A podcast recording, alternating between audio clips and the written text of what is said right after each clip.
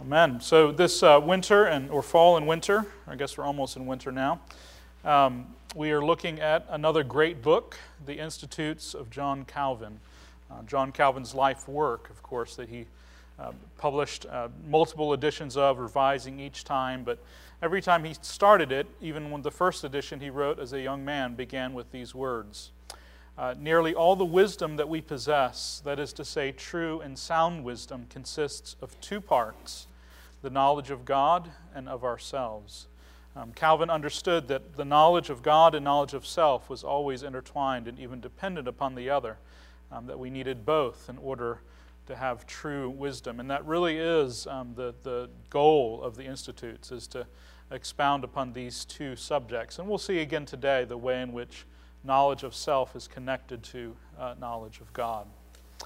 Um, the problem, of course, according to Calvin and the scriptures as well, is that when we think about what it means to know God, we have to be honest that the knowledge of God that He has given to us, we have smothered and corrupted by our own ignorance or our own rebellion and our sin. Uh, we do not apprehend God as He offers Himself, as Calvin puts it, but we imagine Him as we have fashioned Him in our own presumption. And this is idolatry. This is what it means to be idolatrous to fashion God according to our wishes and, instead of how He um, actually has revealed Himself to be. Uh, but in the midst of this uh, blindness that we have in our sin, the Lord does speak to us. And the primary way that He speaks to us is through uh, the Scriptures. Um, God does, as Calvin puts it, bestow actual knowledge of Himself upon us only in the Scriptures. Uh, creation itself, because of our sin, is not sufficient to give us knowledge of God in any uh, salvific or comprehensive way. Only the scriptures can do that, and the Lord speaks to us through them. Um, Calvin tells us that the, the, scriptures are like spectacles for us, that they actually, when we put them on, when we study them, when the Spirit illumines our hearts and we read them, um, it, they actually give us a clear vision of who God is. We can see the natural world, see His creation, see His attributes uh, uh through new lenses, so to speak, um, and we can see Him clearly. Um, this is where uh, God gathers up the otherwise confused knowledge of Himself in our minds and clearly shows us Himself as the true God um, through uh, the Scriptures. Uh, we then, several weeks ago, looked at what Calvin taught about creation. Um, Calvin wanted to really emphasize that uh, God's creative work was really central to our understanding of who He was, um, that there is no other God. We must seek no other God but Him who was put forth as the maker and founder of the universe. Um, the, all knowledge of God begins with this that He is the benevolent creator, He is uh, the maker of all things, um, He is uh, maker of heaven and earth. Um, and Calvin has this wonderful quote because um, when we see creation rightly, when we see it through the lens of Scripture, when we understand how it reveals the true God, creation then becomes a most beautiful theater of God's glory and God's uh, person, and who God is.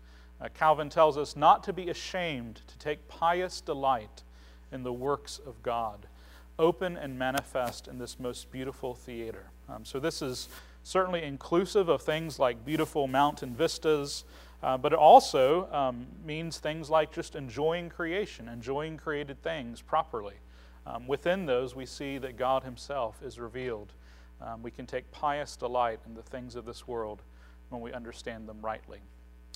Um, and it is creation actually that encourages us to, to believe that God is actually good to us. And God, even, uh, Calvin talks a lot about, about the, the reality that, that man was made last. And so all created things were made before him. It's like a, a father who builds a house and, and and fills it with furniture, and, and uh, everything is just right. And then he moves the family in. Then he um, opens the door for his children to their new bedroom. This is what God has done for us in creation, Calvin says.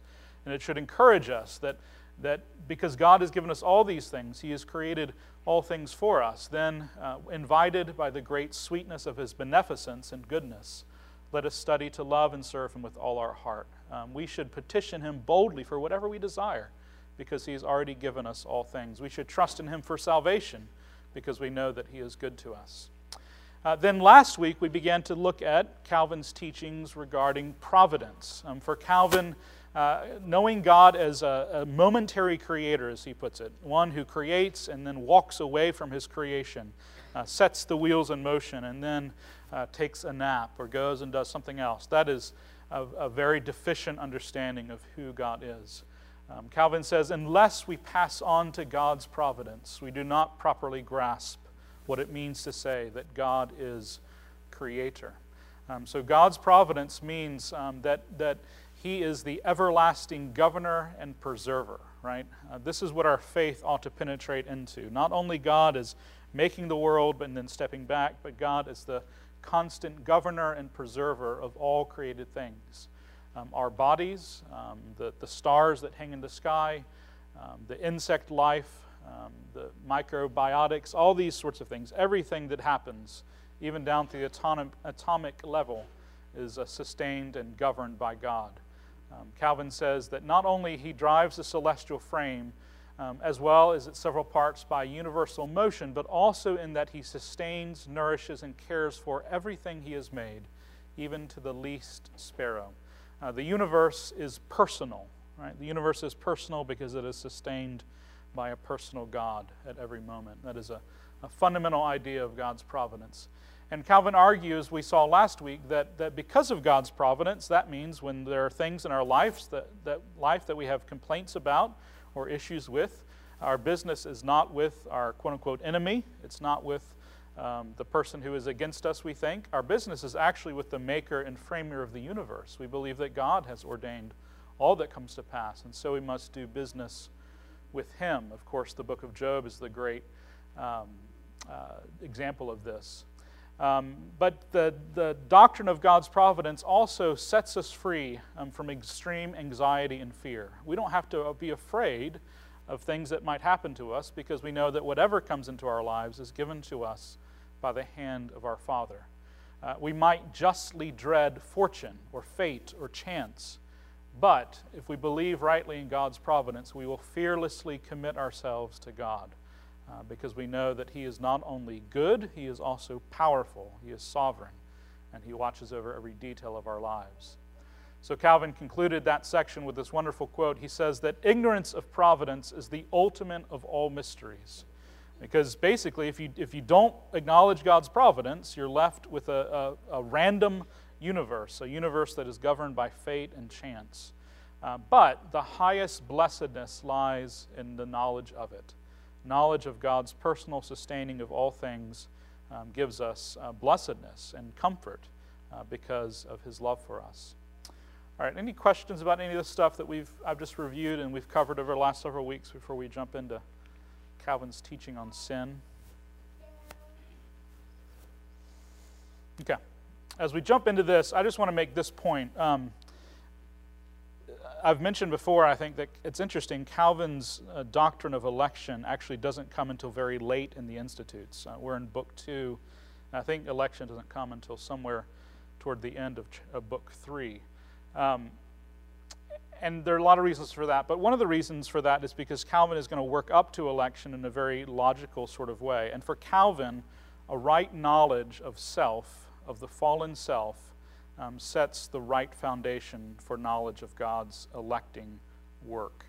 Uh, we have to begin, as we think about election, uh, with a right knowledge of our own sin and our own depravity. Um, if we rightly believe, as Calvin argues, in our sin and depravity, our inability to do anything that is pleasing to God in and of ourselves, our inability to choose God um, on our own, then we will be left, logically, with no other conclusion but that the Lord does it. The Lord is responsible for all of it. The Lord is the one who elects and chooses, uh, not human beings. So, really, right knowledge of self in terms of our sin and our, uh, our, our, our corruption because of that sin is connected intimately to our knowledge of God's electing work.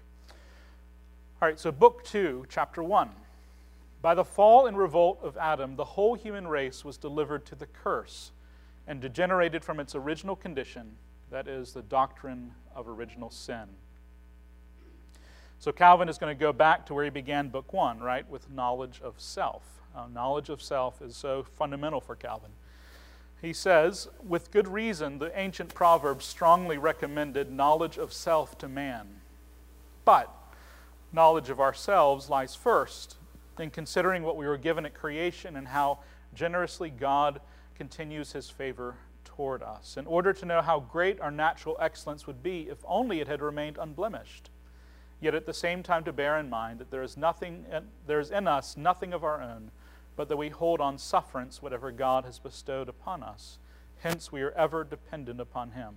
So for Calvin, knowledge of self rightly begins with our knowledge of ourselves as created beings who were set in, in paradise in the garden uh, with all good things, um, made with dignity, made in God's image, uh, knowledge, righteousness, and holiness. All those things were given to us at the beginning.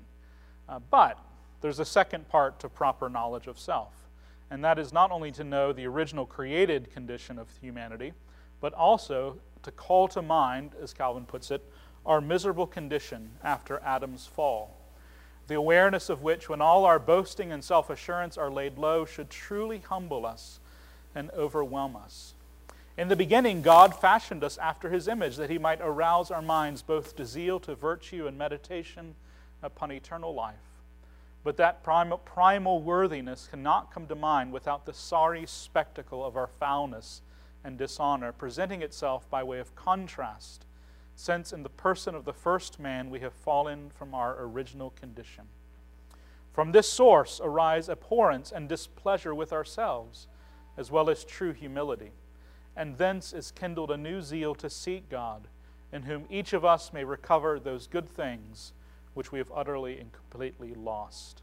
So Calvin basically is saying if you're going to know yourself, you have to be honest. You have to be honest not only about what God um, set you up with in creation, um, the image that He gave you, all the good things, you also have to be honest about how much the sin and fall of Adam, which you are a participant in, has, uh, has devastated that condition.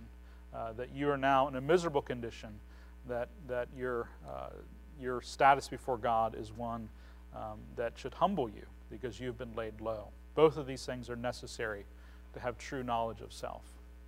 And then he to talk about some of the obstacles to this kind of true knowledge. Um, I love um, how he puts this. He talks about pride. Men by nature is inclined to deluded self admiration, not just self admiration, but deluded self admiration.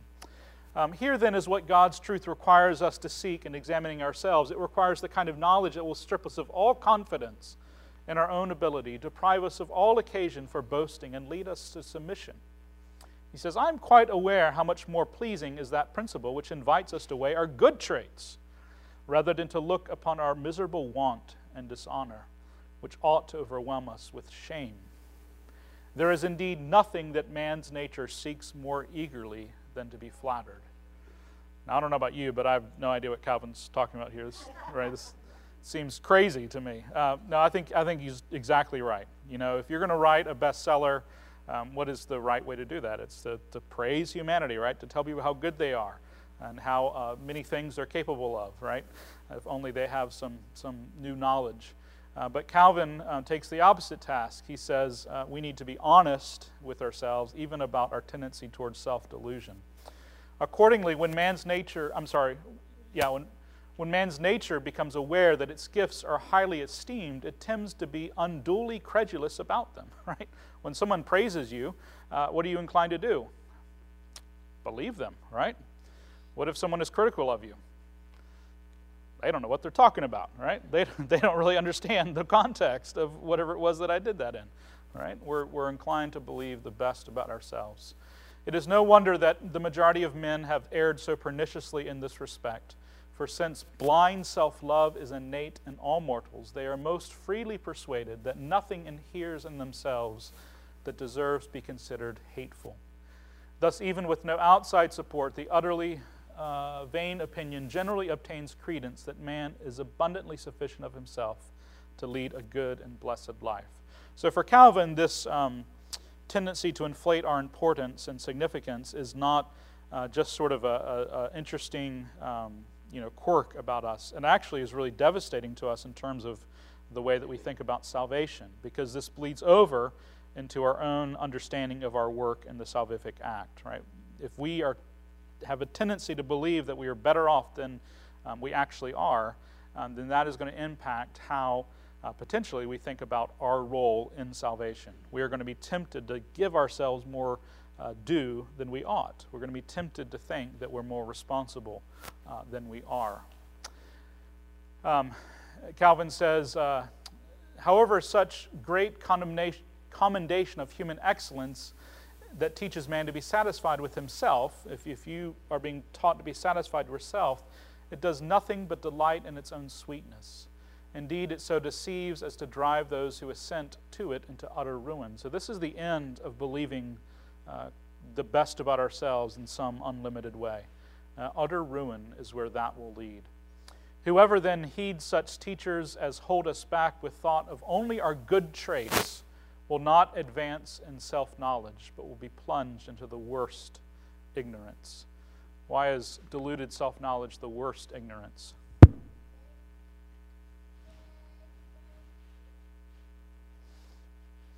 There's no way to break it, right? So we're already, it's, it's complete blindness, right? Uh, because we, we, we're not going to hear anything that's going to that kind of contradict it, right? Because we have this, con- we're convinced of our own, our own goodness, our own abilities. Um, uh, Calvin then begins to talk about um, original sin and how that um, impl- Im- Im- impacts the way that we know ourselves. Um, the first sin as original sin. This is what, where Calvin is leading all this discussion. As it was the spiritual life of Adam to remain united and bound to his Maker, so estrangement from him was the death of his soul. Estrangement from God, that is. Therefore, after the heavenly image was obliterated in him, he was not only the only one to suffer this punishment, that in place of wisdom, virtue, holiness, truth, and justice, with which adornments he had been clad, there came forth the most filthy plagues, blindness, impiety, impurity, vanity, and injustice. But he also entangled and immersed his offspring in the same miseries. Um, so Calvin here is connecting the reality of what we believe regarding Adam's sin um, to ourselves. That Adam's sin is not something that simply happened in a vacuum apart from us, but it actually is intimately connected to who we are we have been entangled and immersed in the same miseries that Adam fell into. This is the inherited corruption, which the church fathers termed original sin, meaning by the word sin the deprivation of a nature previously good and pure. Therefore, all of us who have descended from impure seed are born infected with the contagion of sin. In fact, before we saw the light of this life, we were spoiled, I'm sorry, we were soiled and spotted in God's sight. Um, so Calvin here is, is unpacking this doctrine of original sin, which says that, that in Adam's fall, all fell, or as, as um, Paul puts it in Romans 5, um, when Adam sinned, all sinned, right? All sinned in Adam. Adam was our representative head, and so when Adam sinned, all of us participated in that sin because, in a sense, our union with him, uh, with our first, uh, first head. Uh, original sin, therefore, seems to be a hereditary depravity and corruption of our nature, diffused into all parts of the soul, which first makes us liable to God's wrath. So, original sin uh, makes us subject to God's judgment, um, to God's anger, um, but also it brings forth in those. It also brings forth in us those works which Scripture calls the works of flesh.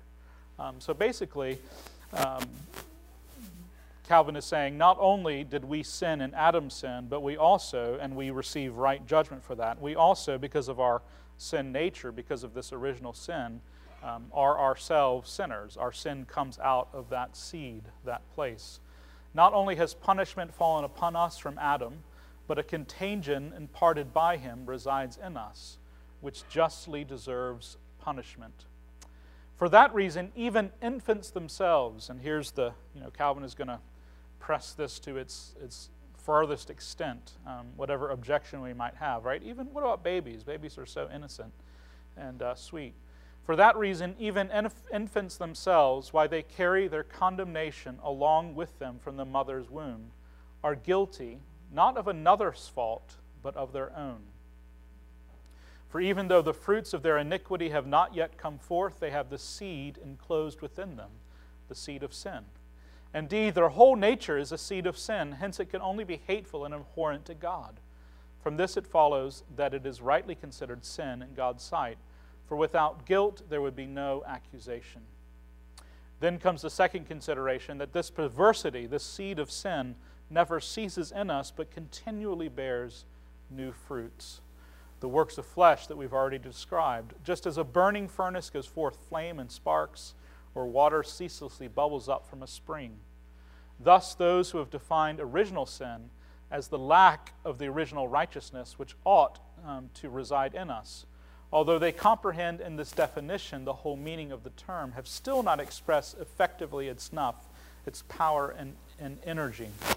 For our nature is not only destitute and empty of good, but so fertile and fruitful of every evil, evil that it cannot be idle.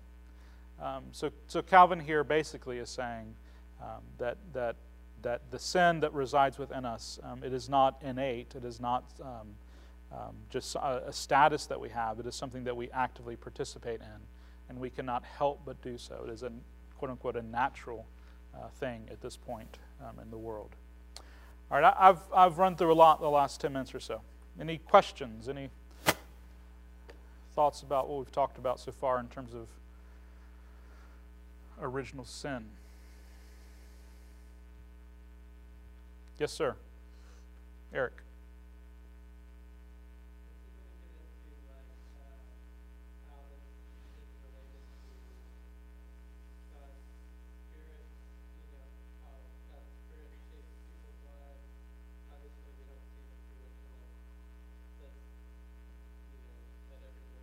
Yes, yeah, he will talk about that. Yep. God actually restrains this in us. Yeah.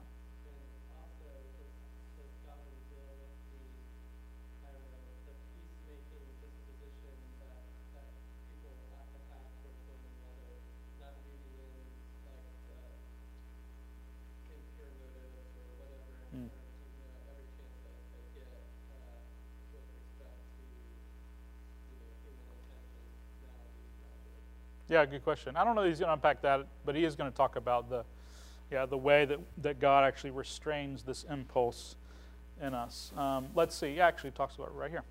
Let let's look at this. Um, so, Book 2, Chapter 3, um, with the, the lovely title Only Damnable Things Come Forth from Man's Corrupt Nature. Right?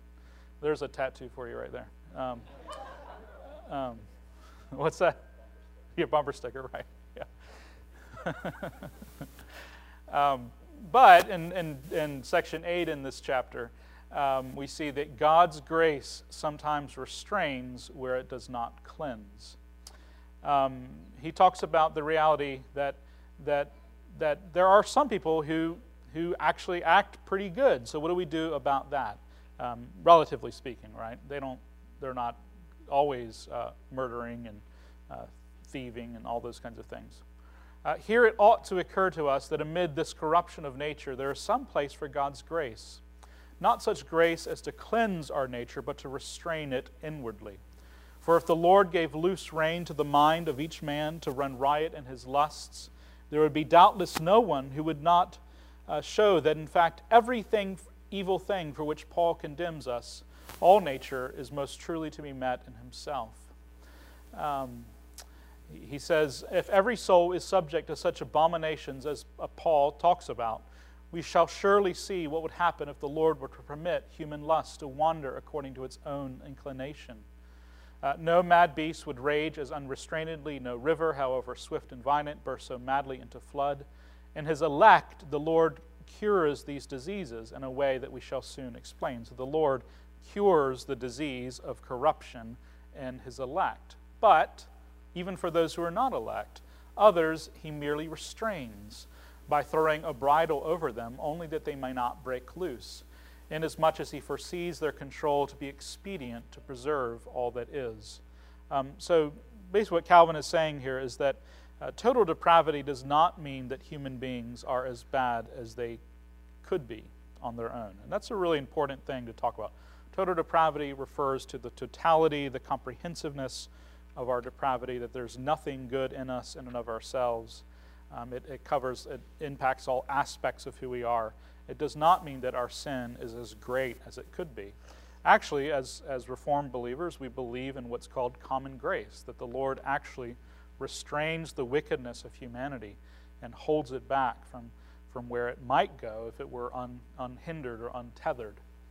Um, he says, hence, some are restrained by shame, right? The Lord can use shame from, from people, keeping people from doing things that are, uh, that are wicked, from breaking out into many kinds of foulness. Others by the fear of the law, right? Maybe they fear punishment in the body uh, from a governmental authority, even though they do not, for the most part, hide their impurity. Still others, because they consider an honest manner of life profitable, in some measure aspire to it. Maybe the Lord has just given them the desire to live honorably. Um, others rise above the common lot in order, um, by their excellence, to keep the rest obedient to them. Right? Some people are even motivated by self-interest in their pursuit of, you know, quote unquote righteousness or morality. But all these things and all these different motives or reasons, God, by His providence, bridles perversity of nature that it may not break forth into action, but he does not purge it within. So we would not say that the Lord, by his common grace, uh, regenerates people or gives them a new heart, but we would say that he limits the impact of their sin. And I think we see this in our society today. I don't. I know we can rightly complain sometimes about how bad things are, but you know, if the Lord's Spirit were not at work um, around the world and in some extent in every person, um, I think we would, you know, the, the, the, hell that is people in their own sin nature without God's uh, common grace restraining their sin is not one that we want to inhabit, um, certainly in this life. And, and we should say it's not one that we do. The Lord is gracious to us, He, he keeps us back. Um, Calvin goes on to talks about how man sins, um, not uh, because he's being compelled by God to sin, um, but because it is necessary for him to sin according to his nature. So here Calvin's going to get into some of the things we talked about last week in terms of how God's providence interacts with um, his, uh, his own decision making. um, okay, so here, here's the application for Calvin, really. Uh, that man's inability to do good manifests itself above all in the work of redemption, which God does quite alone. Um, so for Calvin, this is kind of a logical conclusion that if, if we are completely incapable of saving ourselves, and yet some are saved, then who must do the saving? Someone besides us, right? That someone, according to Calvin, of course, is God. Um, God begins his good work in us, therefore, by arousing love and desire and zeal for righteousness in our hearts, or to speak more correctly, by bending, forming, and directing our hearts to righteousness. He completes this work, moreover, by confirming us to perseverance, in order that no one should make an excuse that good is initiated by the Lord to help the will which is by itself weak. So uh, some people might say, well, the Lord just helps. We have weak wills. We just need a little nudge, right? We need a little push in the right direction. And the Spirit does do that, but we do the rest. Um, Calvin says that's crazy because the Spirit elsewhere declares what the will, left to itself, is capable of doing.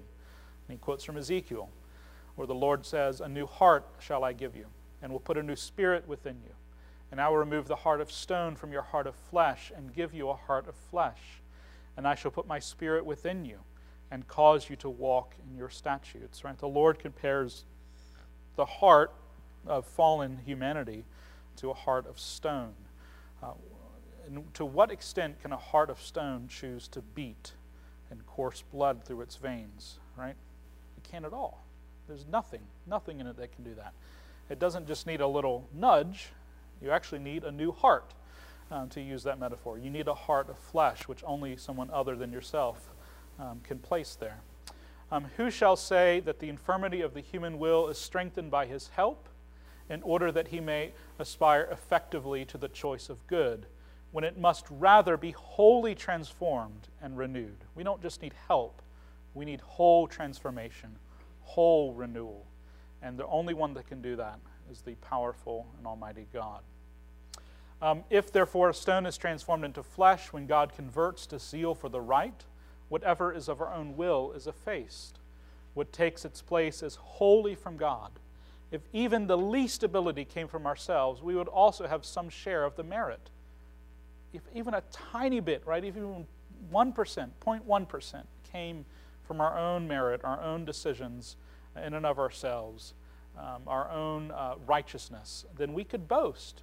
But Paul, to strip us, he goes back to the scriptures, argues that we deserve nothing because we have been created in Christ, right? There's no cause to boast, Paul says, because we have been created in Christ for good works which God prepared beforehand for us. He means by these words, Calvin says, that all parts of good works from their first impulse belong to God, right? We did not imagine in ourselves the works that we would do, the Lord prepared them for us. We see how, Calvin says, not simply content to have given God due praise for our salvation, he expressly excludes us from all participation in it. It is if he were saying that not a whit remains to man to glory in, for the whole salvation comes from God. The whole of salvation comes from God. In some ways, that's a, a that's a you know, uh, what is that seven word summary of uh, Calvin's doctrine of what we might call Reformed theology. The whole of salvation comes from God. Um, that is that's as good a summary as anything else, I think. Um, Calvin goes on to talk about um, how the prayers in the scriptures demonstrate this. Um, so also do we read the prayers composed by holy men. It's interesting, actually. Many times when we look to think about God's uh, these kinds of topics, God's sovereignty and our salvation, we, we go especially to the Pauline epistles. And of course, Paul does talk at length about these things. But Calvin also goes back to the Old Testament, which I think is pretty interesting. Um, may the Lord incline our heart to him, said Solomon, that we may keep his commandments. He quotes from 1 Kings 8. Um, here, um, Calvin says, Solomon shows the stubbornness of our hearts. By nature, they glory in rebelling against God's law unless they be bent. Our hearts must be inclined toward God. That's what Solomon teaches us. The same view is also held in the Psalms, right? David says, Incline my heart to your testimonies. We ought always to note the antithesis between the perverse motion of the heart by which it is drawn away to obstinate disobedience, right? Our heart is always um, uh, we are always wandering, right, as the, the hymn puts us. Uh, prone to wander. That, that is our disposition. Um, and this correction by which it is compelled to obedience. We need someone to overwhelm our nature, overwhelm our tendency, overwhelm uh, the magnetic attraction we have toward sin. Strange and monstrous indeed is the license of our pride, Calvin says. The Lord demands nothing stricter than for us to observe his Sabbath more, most scrupulously by resting from our labors. Yet there is nothing we are more unwilling to do than to bid farewell to our own labors and to give God's work their rightful place. So Calvin here says even our opposition to this, our, our natural inclination towards sin, means also that we're naturally inclined to want to take credit for our salvation. Um, that, that our sin nature actually impacts the way that we think about salvation. We're going to be inclined not to want to rest from our labors in salvation, uh, but to, to find something to do, find some work for us to do in our salvation. Uh, the first part of a good work is will, the other, a strong effort to accomplish it. The author of both is God. Therefore, we are robbing the Lord if we claim for ourselves anything, either in will or in accomplishment. Um, if, oh, I'm sorry. If God were said to help our weak will, then something would be left to us. But when it is said that He makes the will, whatever of good is in it is now placed outside us, right? God gives us a new will, um, according uh, to the Scriptures. But since even a good will is weighed down by the burden of our flesh so that it cannot rise up, He added that to surmount the difficulties of that struggle, we are provided with constancy of effort sufficient to achieve this. Therefore, the Lord in this way both begins and completes the good work in us. It is the Lord's doing that the will conceives the love of what is right, is zealously inclined toward it, is aroused and moved to pursue it. Then it is the Lord's doing that the choice, zeal, and effort do not falter, but proceeds even to accomplishment. Lastly, that man goes forward in these things with constancy and perseveres to the very end. So, beginning to end, Calvin would say um, from our initial conversion um, to our, our discipleship, our, our following after Jesus, all the way to our perseverance in the end. All of it is the work of God. None of it is because of our own desire or action in and of ourselves. And that's connected intimately to, that understanding of a comprehensive uh, view of our corrupted nature in Adam, uh, the fact of original sin. Those, those two things are intimately connected with one another. All right, any, as we wrap up this morning, any questions or points of discussion you all would like to explore? Yes, Maya.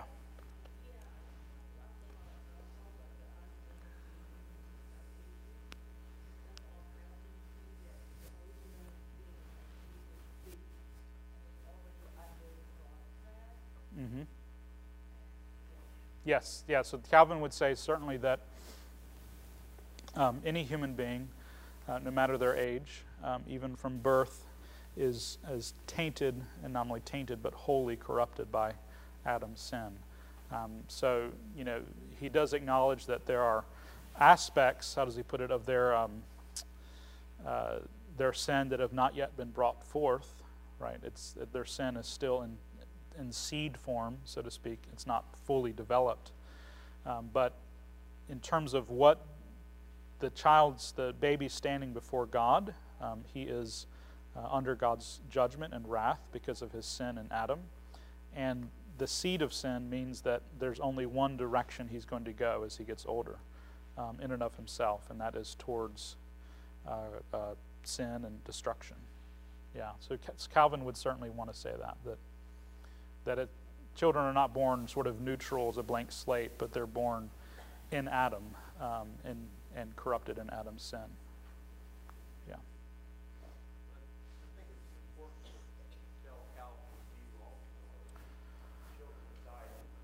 Uh huh. Yeah.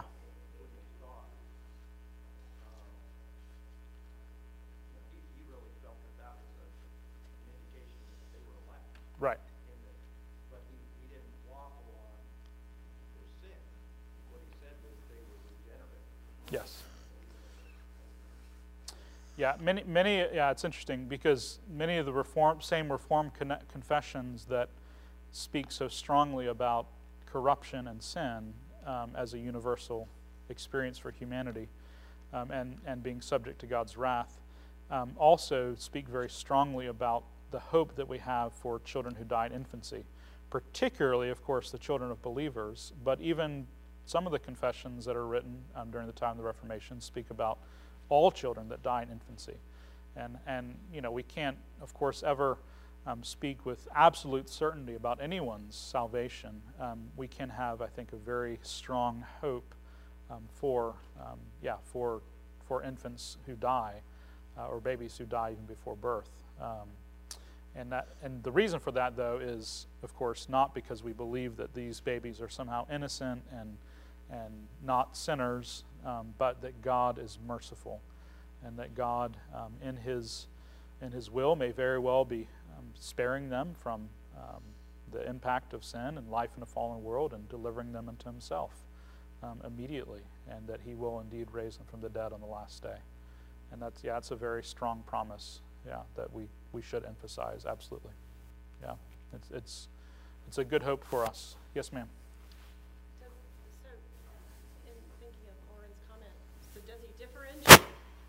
Sorry. abortion then. Yes.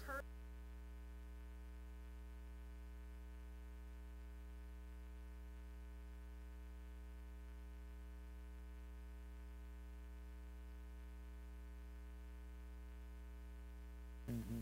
is, um, I always thought that was a terrible blanket of excuse for the industry in our, No, yeah, yeah. Certainly, if someone is using that as a motivation to not um, uh, you know, object to the murder of children, then we would not want to do that. I mean, I, I personally do think it's likely that the Lord does, you know, save children who are aborted um, and deliver them unto Himself. And it may very well be that the Lord, that is the way that the Lord brings good out of evil, in the same way that He did with Joseph and with the crucifixion, and you know, all kinds of examples. But yeah, even as we looked at last week with Calvin about providence, God's providence doesn't uh, remove us from taking appropriate actions, from following the law, from uh, you know living with due prudence. And certainly, we want to say protecting life is something we're called to do. Um, and you know, we can trust God with the eternal salvation of aborted children, but we also are called clearly to protect them from from death. Yeah, yeah, it is. Yeah, Jeremy. Last last one. We'll wrap up. I, I, I guess I, I, I felt like there's this connection in like in, in the passage. Sorry, this is on the, on the topic of like God saving sins from the priest. Yep. Sure. Um, I feel like uh, there's some section in the Old Testament that feel very, I would say, kind of modern. They feel kind of New Testament because they often take place. It's often the, the, the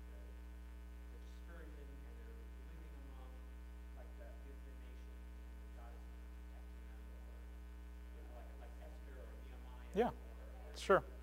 And so, like, is there a, is there a way to connect kind of like the New Testament world where we're dispersed among the nations and God is restraining sin like the sake of his people? And Yeah, we would say that God restrains the sin of humanity for the sake of the church, but also more generally because for the sake of all men. I mean, I think we can certainly say that. That's why it's called common grace. It's, it's, it's common, it's universal, it's, it's not salvific, but it does restrain evil and it does preserve the world. Um, and I think that's a really important thing for us to, to believe in that, that even the worst human being is not as bad as they would be uh, without God's restraining grace in their lives. And, you know, even the Assyrians, you know, they were pretty terrible, uh, that empire, but even their wickedness was mitigated to some extent by the Lord's uh, graciousness. We can talk more, I think, about the end there for because of time. Let's, let's stand and pray.